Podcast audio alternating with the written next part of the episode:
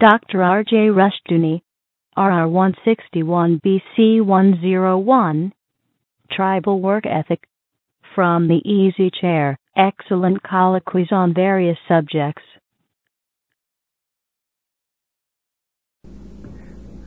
This is R J. Rushdoony, Easy Chair number two hundred eleven, February the fifth, nineteen ninety. This evening, Otto Scott and I are going to discuss the matter of work with Tim Vaughan. A while back, we were discussing certain aspects of life in Papua with Tim Vaughan, and we just barely touched on the subject of work. And perhaps this interests me more than uh, some of the other very excellent areas we explored. When I was among the Indians, the thing I learned was that the great problem of the transition from the old ways of the Indians, the ways of white Americans, was work. Some of the great chiefs of the last century, when they made peace with the white man, recognized that the direction they had to take was a very different one. In the old culture, the function of men was hunting, fishing, and especially warring. And that was identified with a man's life and a man's work. Some of the tribes, especially in some of the eastern areas, were agricultural. But the agricultural work was the work of the woman. And even these Western chiefs who told their people, there is no future for us in our way of life. Our way of life is a difficult and a barren one. Food is a problem. We have experienced all kinds of Uh, difficulties, and now we have an opportunity to live a different way of life, and we've got to change our lifestyle for that of the white man.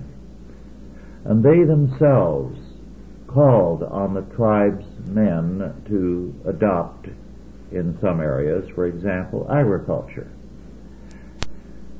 And even these chiefs, however, if some stranger came up, or another Indian, and saw them with a shovel in their hand, would become embarrassed and put it behind a tree or behind their back, because their immediate reaction was one of shame and embarrassment to be seen doing what for them was a woman's work. The only successful transition was to cattle work in those areas where cattle Uh, could be kept, because there they were riding on horses, and that to them was the epitome of a good way to live. So cattle work they took to very successfully. Now this problem of work, to say just a little more on the subject before we begin, has been a problem in most of the world. It is a problem in Europe going back to the days of the European tribes. Work has always been seen as the property of underlings. Some years ago, in the fifties, two men, uh, brothers-in-law, were in Europe, and the one was a minor executive of a corporation. The other was a very successful farmer. In fact, the farmer was really better off than his brother-in-law. And yet everywhere they went, people who came to know what they were back here immediately treated the farmer with disrespect and the minor executive with great respect. He was a dignitary because he was associated with a great corporation, and he worked behind a desk, not with his hands. In European culture, that vein of thinking is still very, very strong. The Puritans altered that, and in this country it became uh, a matter of contempt if you were retired or did not work or lived off your wealth. And there was a great deal of respect for a long time, until fairly recent years, for the working man. It used to be presidents liked to say when they ran for office the kind of manual work they had done as they had worked their way up.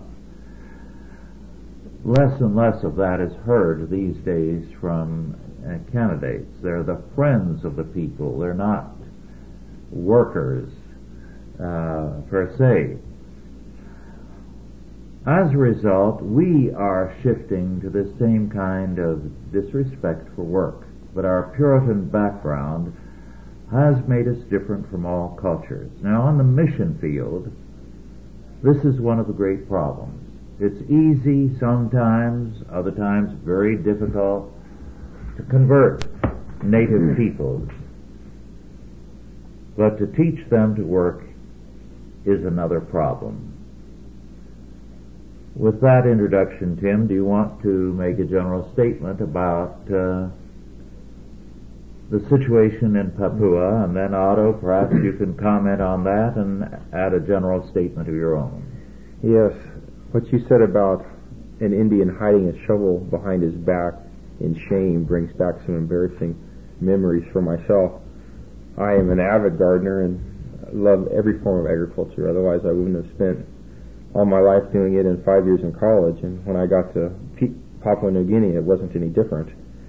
And one of the first things I did was to grab a spade from somebody and go into a rather large, beautiful tropical garden to start working in it, and immediately all the women of the village lined up and started laughing at me, and I was so embarrassed I never did it again the whole time I was there. So yes, it's true, and uh, it's still true in New Guinea as it was among the American Indian and among just about every other group of third world people I know of, that yes, it was the woman's was the woman's work, and getting them to convert to the Western, uh, the Christian idea of a man providing for his family was very, very difficult.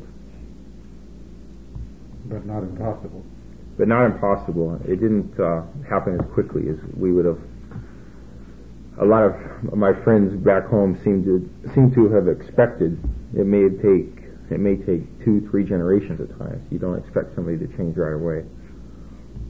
Two or three generations. Two or three generations. That's sixty to ninety years. Right. Well, the tribe I was at, the man had been there twenty, twenty-five years, I think. And it, there had been Christians there for probably fifteen. And there was a difference between that tribe that was Christianized, and I don't mean everybody in it was a Christian, I just mean that they had a tremendous amount of exposure to the gospel, plus a lot of active, active, active churches. There was not a whole lot of difference between them and some of the other tribes. There were some, but not a whole lot. Well, there are some historians who believe that agriculture was developed by women because they were left with the children, the men were out hunting or fighting, and it was the women who experimented and who created agriculture. And I have a feeling that that's probably accurate, especially when you say that it's considered women's work in various primitive societies. But I think in our own society today, the idea of work has not exactly been abandoned. It's gone through a transmutation. Uh, Mister Snap, who wrote a review of Buried Treasure, that book on the coal company I just finished,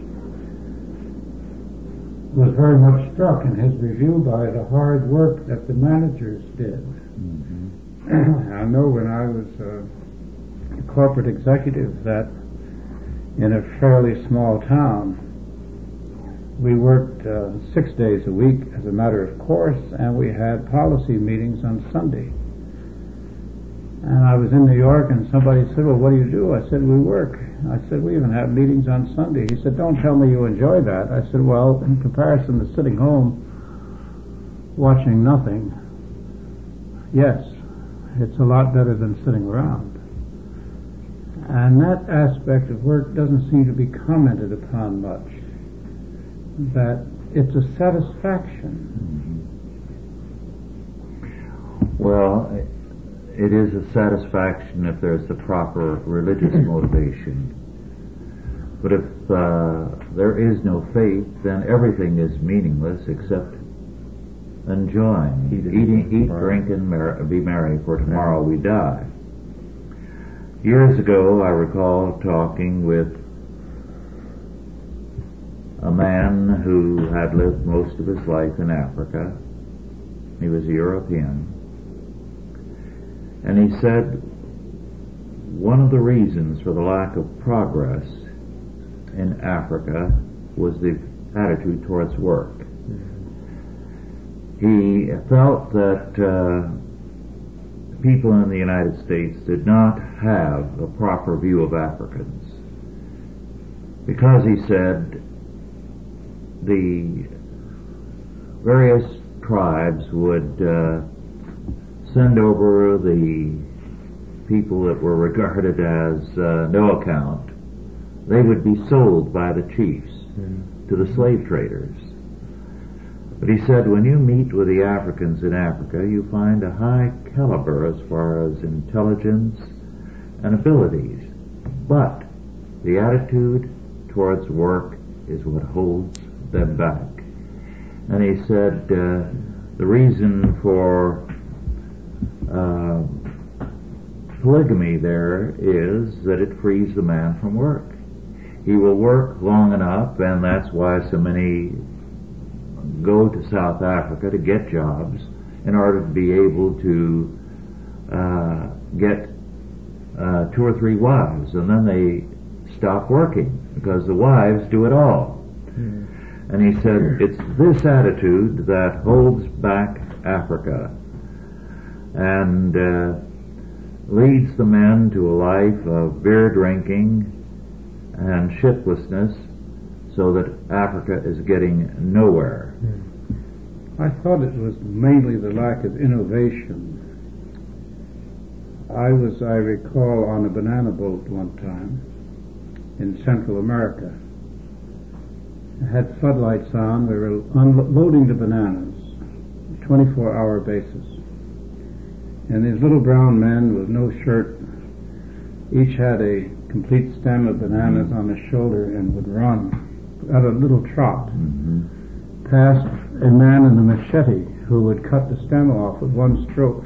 As two lines of men went, and they put the stem down on a carrier, on a conveyor, and the conveyor would go up and down into the hold of the vessel, and men inside the hatch uh, would stacked them up, and they were all had perspiration running down their bodies. They glistened under the lights. And I, it was a United Fruit Company ship, and I was standing at the rail watching with one of the officers. And the United Fruit Company in those days was very proud of its fleet. The officers wore white uniforms, and they were all very sharp. And I said to this fellow, why do you think this country has never really developed? Why hasn't it advanced? And looking at them, working like that, he said, they don't work. Hmm. They didn't know how to work, there was was a, what he meant. There was a Canadian uh, scientist who wrote a monograph about twenty years ago on African inventiveness. And I recall one thing he cited. He said, long before any such thing was discovered in the West,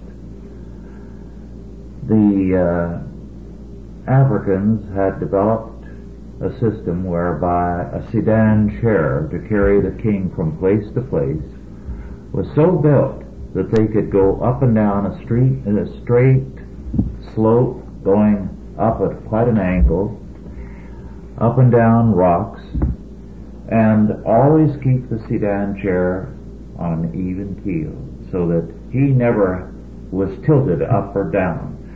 It was a kind of suspension system that uh, automobile manufacturers have only invented in our lifetime. And he said that type of thing was invented in Africa only for kings and chiefs, for nobody else. It was never the property of the people. And he said the inventiveness of Africa applied only to that which benefited people at the top. And he said, this is one of the things that has held back a people with a great deal of potential. Of course, we've already said uh, work is another thing, the contempt for work. Hmm. Yeah, I wonder sometimes if it isn't foresight, if, if lack of foresight isn't one of the main things, perhaps the main thing. Uh, you would often talk to a person over there, and uh, I've noticed that it was the same way with some of my laborers from different states in Mexico when I was contracting along the coast.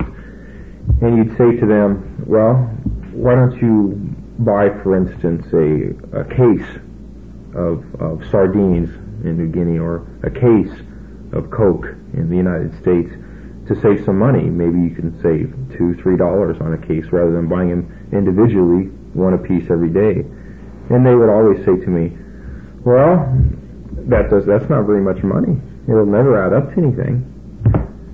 They didn't have any understanding that it did, does add up to things, and they wouldn't apply it to the rest of their life. And I, I noticed that uh, some of the Chinese when I was in New Guinea, and some of the Japanese that I was around along the coast, would do that. They would buy by the case, for instance, and of course that applied to the rest of their life as well.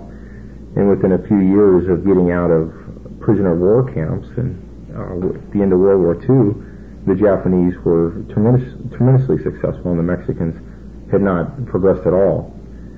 Uh, perhaps it's just a lack of understanding of the basic premise of capitalism. I'm not sure. That's what the sociologists call the present-oriented and the future-oriented. Hmm. The future-oriented will sacrifice in the present for a future goal. And it's generally speaking true of working-class people around the world, is that if they have a good week, they drink it up. Hmm. And that's not particularly confined to Mexicans or anyone else. Mexico is a very hard-working country. In fact, Latin America in general is filled with people who work very hard, but they work inside a very poor system, which is what you were referring to in Africa, Rush. And a present orientation, as you cited earlier. Yes. Not a future orientation. Right. Yes. Well, when you're very poor, uh, it's like Russell DeYoung's father. His father was a janitor, and Russell's first job was carrying water to the bricklayers, and then he got up to being a hod carrier, which is a, a pretty heavy job. It made him muscular. His father used to shake him down for most of his salary. I said, how do you feel about that? As the old man used to drink beer with it. Well, he said, he had a pretty sad life, you know. He said, I really didn't uh, didn't didn't hold it against him. One of the interesting aspects, uh, I'm glad you brought up this matter of present and future orientation. Uh, when I was on the Indian reservation, we had one Indian judge who accomplished more than any other judge. Her name was Mary Smith. Uh, you know, she, a woman judge? Yes, a woman judge. Her Uh, husband had been the judge for years and became stone deaf. Uh, he was a very superior man, judicious.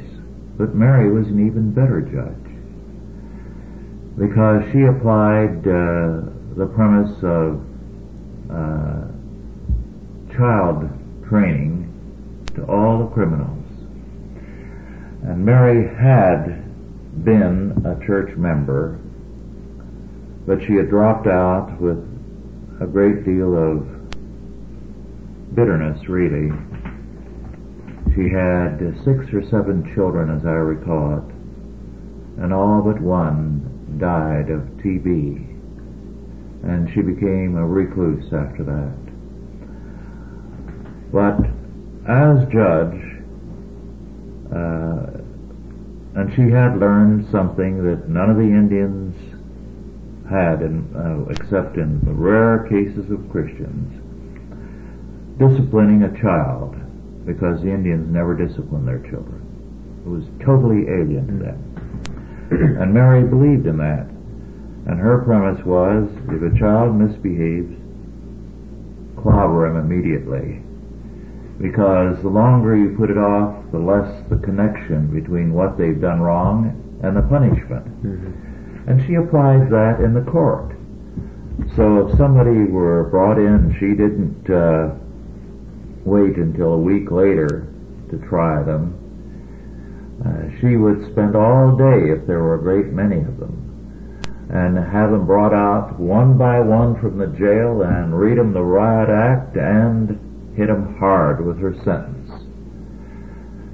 And it had a very salutary effect. Well, it would have, yes. Yeah. Uh, did you find that in Papua, for example? Well, I found the same problem, but I didn't find the same solution. Yeah, they, they don't, as we talked before, they they never spank their kids, and of course that has a lot to do with the lack of discipline, which maybe is the underlying cause of uh, the lack of work ethic rather than uh, rather than uh, delayed gratification, the, the, or the lack thereof. One time, uh, a little kid was getting very obnoxious at a, at a Bible study that the old missionary was putting on, and he grabbed the kid and turned him over his knee and spanked him, and everybody gasped before. But that child, from then on, was the best behaved child of the Kagana tribe. That one act of discipline really mended him. It yeah. depends upon the kid. That's true too. Some take more than others, like mine. I uh, it didn't work for me, and it doesn't work for everybody. Uh, I never found it necessary, for one thing. Uh, Well, the scriptures are clear that if you if you do spare the rod, you hate your child, and uh, so that, you know, when you apply that on a, on a, a cultural basis, it's, you're going to reap the reap the rewards of it. And it depends on how you uh, I think it, bank a child. I think it depends on the culture. Uh, I can uh, intimidate without necessarily hitting. I never had any problem on that score. Well, a lot depends on the parents' attitude as they uh, chastise the child. They can do it in the wrong way. But uh, one of the things that was very difficult for some missionaries on uh, Indian reservations was this matter of child training, because if they were seen publicly spanking their child, they could be permanently damaged in the eyes of the Indians. You never frustrated a child. As a result, the children uh, gr- grew up without any uh, inhibition, so to speak, without any inner discipline. And frustration then uh, created major problems. This is why by the time they were in the fourth or fifth grade, they were alcoholics, because life is full of frustrations. Well, we're getting that now. Yes. Here, yeah, and we're yes. not Indian. But because we are also yeah. seeing the disappearance of any kind of chastisement of children. Right.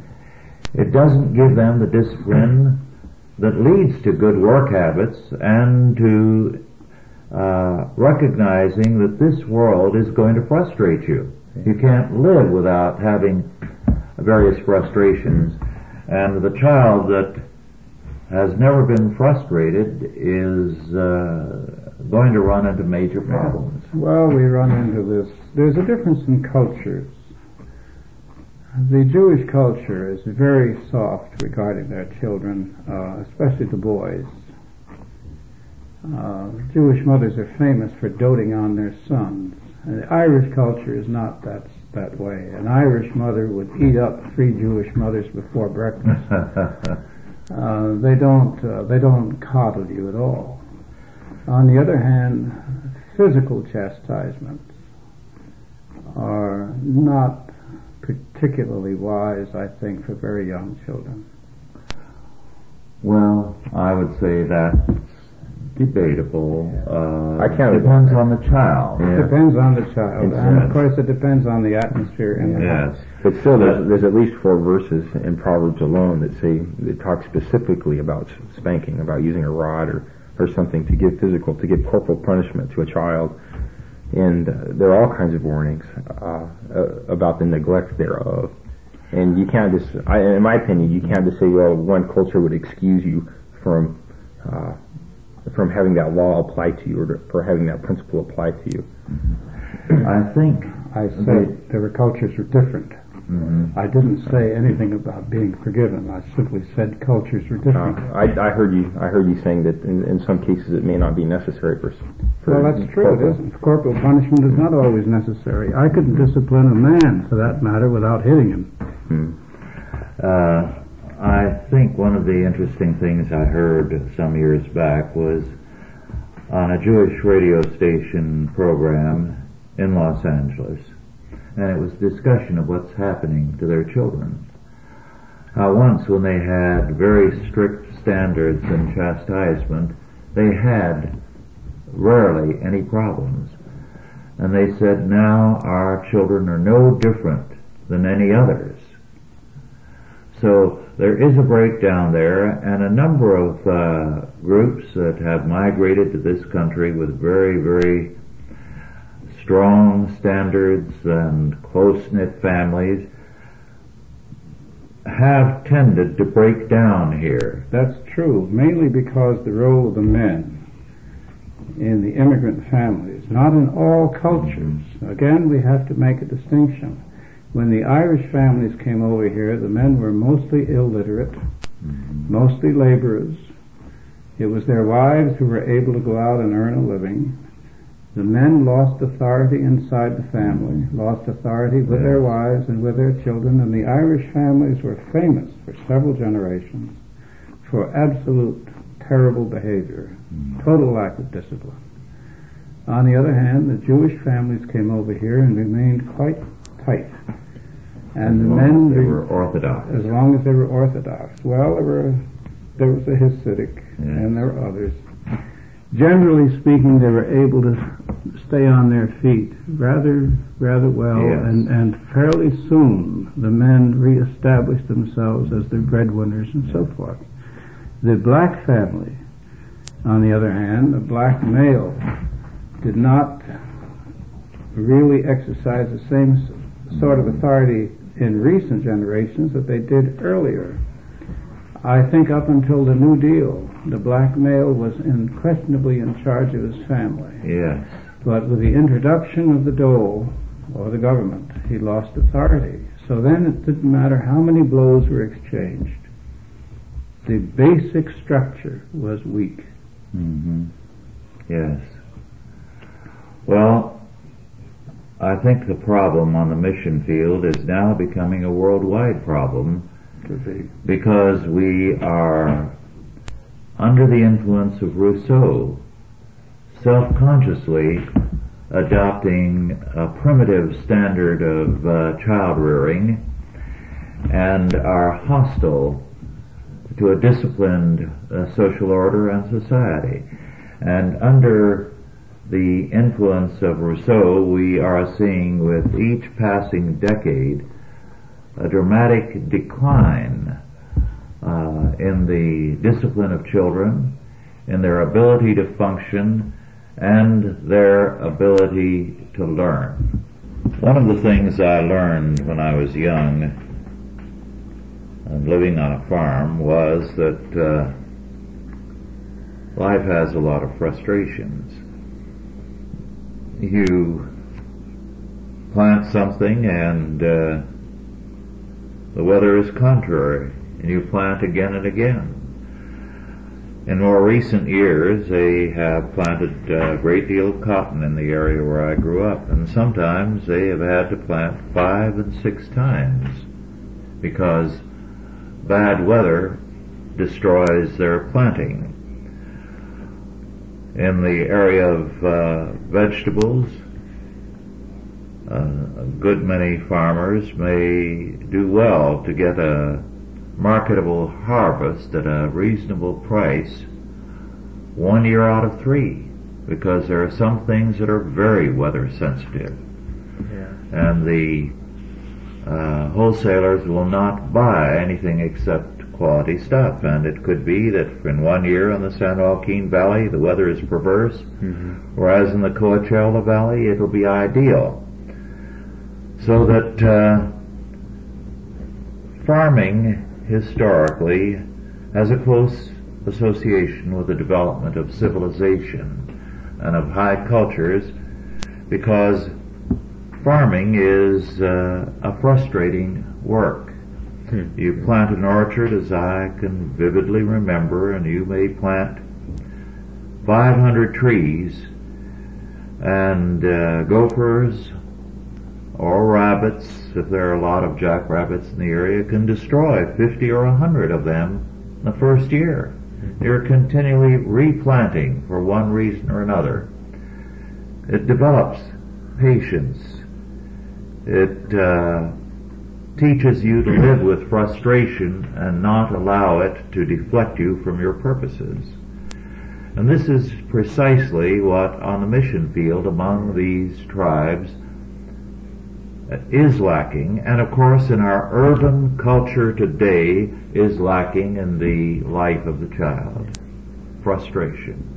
The reserves, the, the, the reserves that farming gives free up time to do other things. Uh, in New Guinea, the women didn't have anything else to do except farm. They had to keep farming, farming. Their husbands wouldn't help, and all they could do was farm.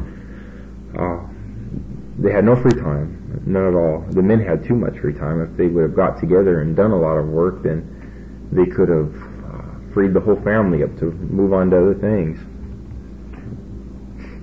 How much food would they store? That's a problem in such cultures. Yeah, they didn't store any food. They didn't store any food. And there, I mentioned in one of the articles that there was a thirty, thirty-seven percent mortality rate for kids under five in a tropical paradise with papayas that were two and a half feet long, sitting on trees. And two and a half feet long? Huge papayas. Just yeah, they run as big as watermelons. Yeah, they get big. And then, uh, and why was there the mortality? Lack of food? Oh, yeah, starvation. No starvation, yeah. They didn't actually uh, wither away and, and die of, of starvation like you would lock a person in a room for two weeks without food. It was just chronic malnutrition. They They could have stored it. They could have dried it. They could have. Uh, they had beautiful grasslands when they cut down the rainforest that they could have uh, raised meat that kept sheep, or goat, or cow, or anything like that. They just wouldn't do it. They wouldn't. They didn't work hard enough to have reserves. Well, you could say the same thing about all sorts of areas of the world, not just Papua. Yes. I mean, the interior of Latin America, South America, has never been explored. The white man has never come out alive, but it has untold treasure. Mm-hmm. The heart of black Africa is probably the most mineral-rich area in the, in the globe. Mm-hmm. But you have to have the knowledge to be able to extract those resources and to process them into useful products, uh, either agriculturally or industrially. So it really comes down to the management of resources, and it comes down to the quality of leadership. Western Europe did not begin with cities, mm-hmm. and nobody sent large commissions and translators and experts from around the world in to tell the Europeans how to do it. Right. Uh, they had to do it, and they did it. And of course, every one of these areas fundamentally will have to do it on their own, because, as you know from your own life, very few of us accept the other man's experience for ourselves. Right. That's that's an excellent point. Your point about Europe is uh, important. I was reading Uh, a study not too long ago, and I think we ought to discuss it sometime, on the five basic seeds uh, that have made civilization. Mm, yes. I right. think I'll pass that book around. Right. It's so important we ought to discuss it. Mm. But cities did not develop in Europe until under the influence of the uh, monks and uh, the better pastors. They learned how to produce better. And then it was possible to have surplus food to sell to people in an urban context. And then Europe blossomed. Right. One of the things I remember vividly from my very early school days, and I don't think anyone except you, Otto, and Dorothy over there would recall this. Uh, stories, and one of them, I believe, which was typical of them, was the story, was it the ant and the grasshopper? Oh, yes. Yes. How the ant worked all the time, and the grasshopper mocked the ant while the grasshopper played and sang and stored no food. And then the cold weather came, and the grasshopper died, and the ant lived snugly and warmly. Our readers in the early grades were full of stories like that. That's true. Aesop's fables were taught to all of us. Yes. And uh, we grew up in a context where we assumed that you had a future orientation. Everything in the school book taught us that. That's true. And there was also one other point which occurred to me uh, on the business of Europe. The Europeans did not start from the ground one. They had an inheritance from former civilizations in terms of engineering, in terms of agriculture, and in terms of writing, mm-hmm. in terms of history. They could refer to what preceding generations had done, and they could improve upon them. Mm-hmm. Now, an unliterate civilization in which everything is limited to the individual memory, and where the ruling class dies early, as in Papua, mm-hmm. you don't have any old people. No. You don't have anybody to tell you what it was like. Did they have teachers? What did they do? The they, they, they weren't as... No. Uh, I, I agree with, with what you're getting at. No, they didn't even have the the bards that some of the pre-literate European groups had. Uh, they had witch doctors. They had... Uh, old stories that old ladies knew uh, and would pass on around the campfire at night and things like that, but they were uh, of a, they were of an inferior quality to some of the old fables that uh, had come down to us from other civilizations. So no, they were even a step below some of the pre-literate Europeans, I think, in that area. Had you any experience with any intermediate group? I mean, besides uh, our own and Mexico and those primitives. My personal experience. Yeah, yeah, well, I've been to Europe and before that, and uh, well, that's yeah. not an intermediate. I mean, that's not intermediate. No, it is, it, what is an intermediate? I guess the, the Second World was communist, right? Well, I guess Mexico would be intermediate. Yeah, I, I used to do go down uh, with uh, a mission group to Mexico. In fact, that's where I learned my Spanish. I used to spend a lot of time at a at an orphanage down there. The, La Puerta de Fe, the Door of Faith down there. Uh, so the answer is yes. What? We have a complicating factor now. The modern uh, groups in the Third World, as it's called, have even more an example than the people of Europe. But what is complicating it is a gospel of envy and hatred against our civilization. Oh, yes. So that instead of emulating us, they feel that we have somehow robbed them, yes.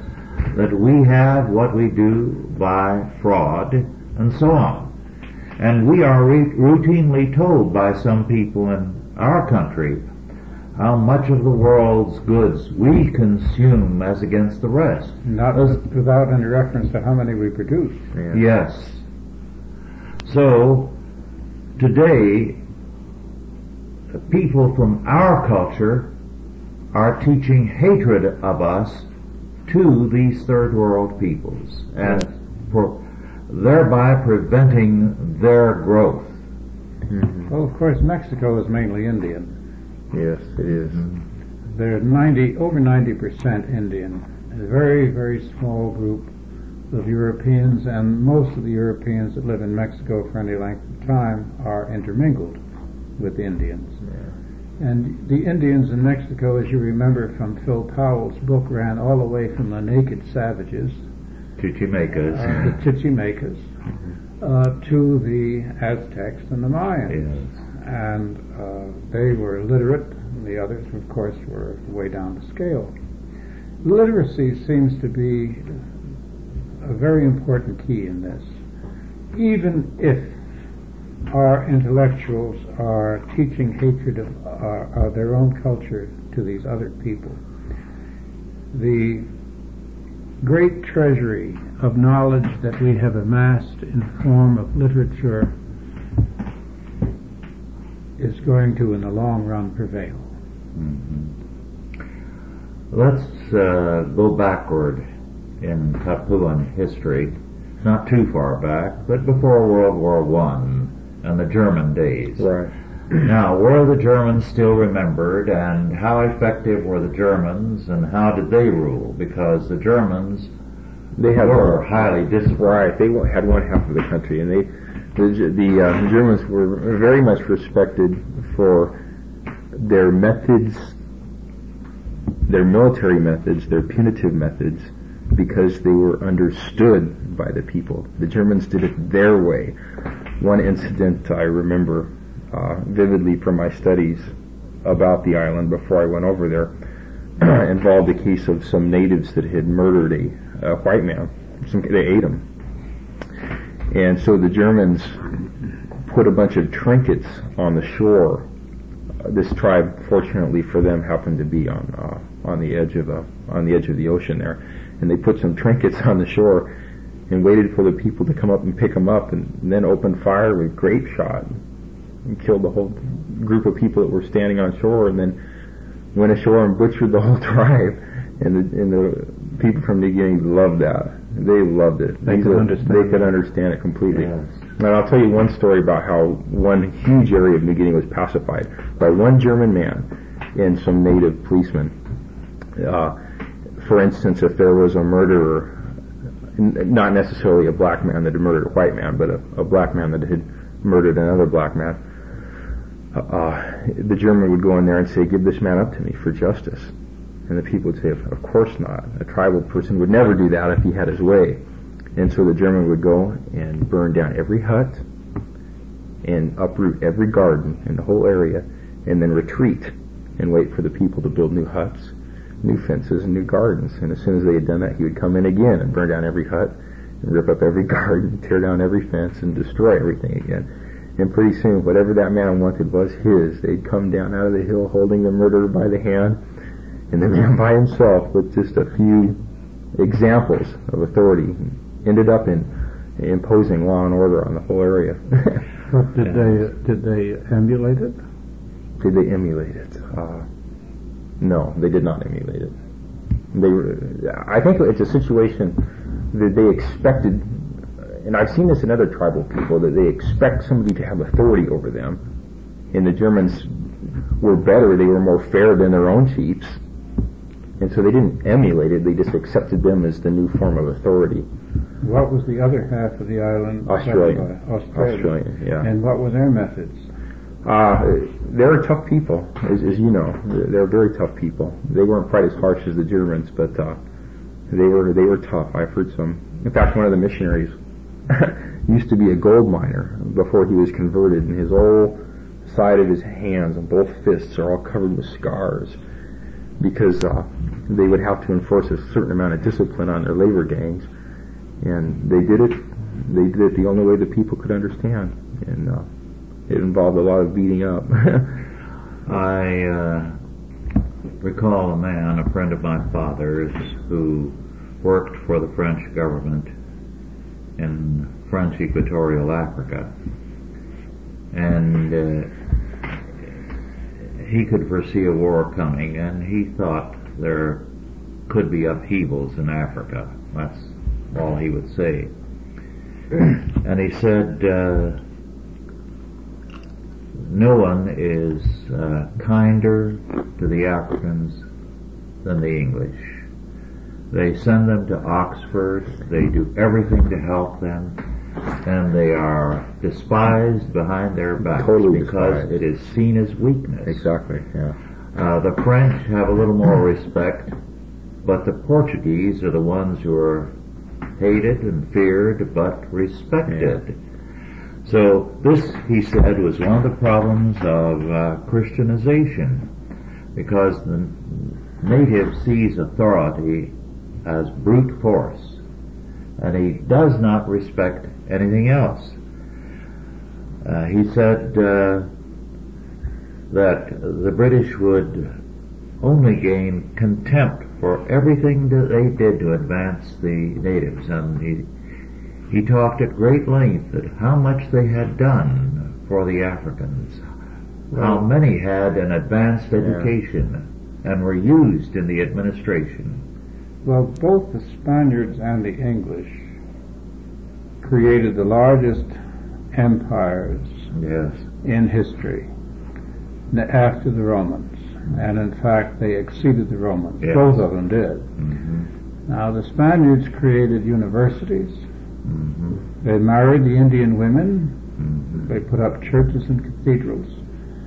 They had a cathedral in South America a hundred years before the Pilgrims arrived. Yes. Uh, and the English, uh, of course, didn't put up universities in native areas. They sent their leaders to English universities. Yes. But the general idea was to teach. Mm-hmm. And it, I often wondered why none of the sociologists or historians, or for that matter even ordinary writers in the United States, have ever undertaken a study of the various European efforts at colonization. Compare the French and the English and the German and the Dutch and the Portuguese and the Italian and the English with what happened after independence, and why the people who are so intent upon assisting the black people in South Africa have no thoughts in this area, or no thoughts for that matter on dealing with black people in the United States. Mm-hmm. Uh, they've been left more or less to the, the assumption here is that everybody is the same, that there yes. is there is no difference in any culture. There's no difference in ethnic groups. Yes. It's it's uh, it's considered almost a sin to recognize cultural differences, and yet they are very deep. And we hear so many horror stories uh, about British and Spanish colonialism. And yet, uh, no one worked harder than those two peoples to advance the peoples they worked right. with. And there are different ways. Right. Yes. But it's still ironic if you look at the First World War, Letov-Folbeck in uh, German West Africa and a handful of native troops, Iskaris, were the best fighting troops in that whole war. Well, yes, because the German leader, the warrior, used the black warriors. It was exactly right. And as they, they, to use them as warriors uh, was very effective. Was very effective, and they respected the Germans. And no troops were more faithful to any government mm-hmm. than those West Africans under the Germans. Well, it's possible that if Germany had won World War One, let us say by nineteen fifteen, which was their uh, hope, and had obtained colonial land, which was their goal, that they might have uh, exceeded uh, their predecessors. Mm-hmm. The world might have been better off. Mm-hmm. Certainly they did a lot, a lot to educate all Central Europe once they got civilized themselves. Yeah. And comparing Namibia today to uh, uh, the Congo, the Belgian Congo, or some of the French, former French possessions, compare Namibia today to them, or compare Namibia to the former Portuguese possessions, and, and that's a that's a pretty bad comparison. The Namibian blocks are far superior. Well, the in Portuguese intermarried, uh, which of course is neither here nor there. It's interesting though yeah. that they retreated, although they intermarried. they were treated as just as much oppressors as those who did not. Mm-hmm. And before they left Portuguese East Africa, they ripped out every telephone, they burned every car that they couldn't ship, yeah. They destroyed every typewriter. Mm-hmm. They said, "We will leave, but we will not leave the fruits of our labor behind us." And they left a ruin. Yes. That was very short-sighted. Mm-hmm. That happened to the Belgian Congo also. I think the problem again gets back to the evil influence of Rousseau, which has uh, made people see the third world countries as somehow innocent and superior to ourselves. And as a result of that, we have had no common sense in dealing with them, either on the individual basis or in terms of foreign aid. Well, it's even worse. We have uh, instilled a guilt complex. Yes. Into people who were not alive during the colonial period, who Uh, knew nothing about it, and so forth. And it's, it's really pretty ridiculous. There's a recent article uh, I read about the Berkeley campus, which I will bring to you. I know you'll be interested. The uh, Caucasian pupils now are down to a third, and the minority pupils represent the other two-thirds. And the minorities are all organized on the basis of color. Mm-hmm. But the Caucasian pupils are forbidden to organize under penalty of expulsion. And they are reduced in their numbers by a quota system. Yes. And this is the top university in the world, according to the so-called uh, rating experts. Well, the experts in this case we can take with a grain of salt. Mm-hmm. Yeah. And the different groups that are favored in third world countries, too, uh, are so arbitrarily chosen, at least on, on the outside. You look at the A N C, for instance, we were, we've been talking about recently, and that's their one tribe. The A N C is composed of the Kausa. The Xhosa. Yeah. But you know there's two million more Zulu yes. than there are Xhosa. Yes, but... And how often do you hear a person from Inkatha but the, interviewed? The Zulus have an unfashionable position. It's called capitalism and Christianity, and that's what's unfashionable about it. Exactly. So the person, the majority of the biggest tribe in all of South Africa is the Zulu. They're nominally Christian, at least, and they're pro-capitalism, at least free market, uh, uh, modified free market. Uh, and, and the Xhosa are totally socialistic, atheistic in their leadership. And yet, for every one time you hear a uh, Zulu interviewed, you hear a hundred Xhosas interviewed. I've never heard a Zulu interviewed. The, the, the Bultezi they do once well, in a while. Yeah. Once in a while, right? Who is the? Uh, he has a position that Mandela has in the Kausa tribe. Uh, there's a king of the Zulus, you know. But he's the big prince. But he's the, the uh, I guess you'd call it right. The prime minister. Yes. Yeah. Well, the question of work is an important one because, uh, according to sociologists, here in this country, we have shifted from a work-oriented to a play-oriented culture. Mm. However, the good news is that uh, while this shift has taken place since World War Two and, and is increasing dramatically among the public school population, we are producing, through the Christian schools, a work-oriented uh, population. And increasingly, uh, the uh, people who are uh, uh, appearing to be the wave of the future, the younger executives, the innovators, are Christians. The Wall Street Journal had an article recently about the rise of uh, the Christian entrepreneur to positions of leadership. Well, I will go along with that to a point, but I can't forget reading recently where a junior partner in a large metropolitan law firm was let go because he had to go home to join his family on some very important occasion, and the senior partner said, you could have slept on the floor, floor like the rest of us. So we have a strange dichotomy going on here. We have both husbands and wives working around the clock. We have people in this country that are working harder and harder and harder to keep up with inflation. Mm-hmm. And I think that this idea of a country dedicated to pleasure is planted by the communications media, mm-hmm. by such things as People magazine and whatnot, television, which keeps showing us uh, parasitic people enjoying themselves with a great deal of money, when the average American is working awfully hard to keep up with a landscape that's racing past him. Sure.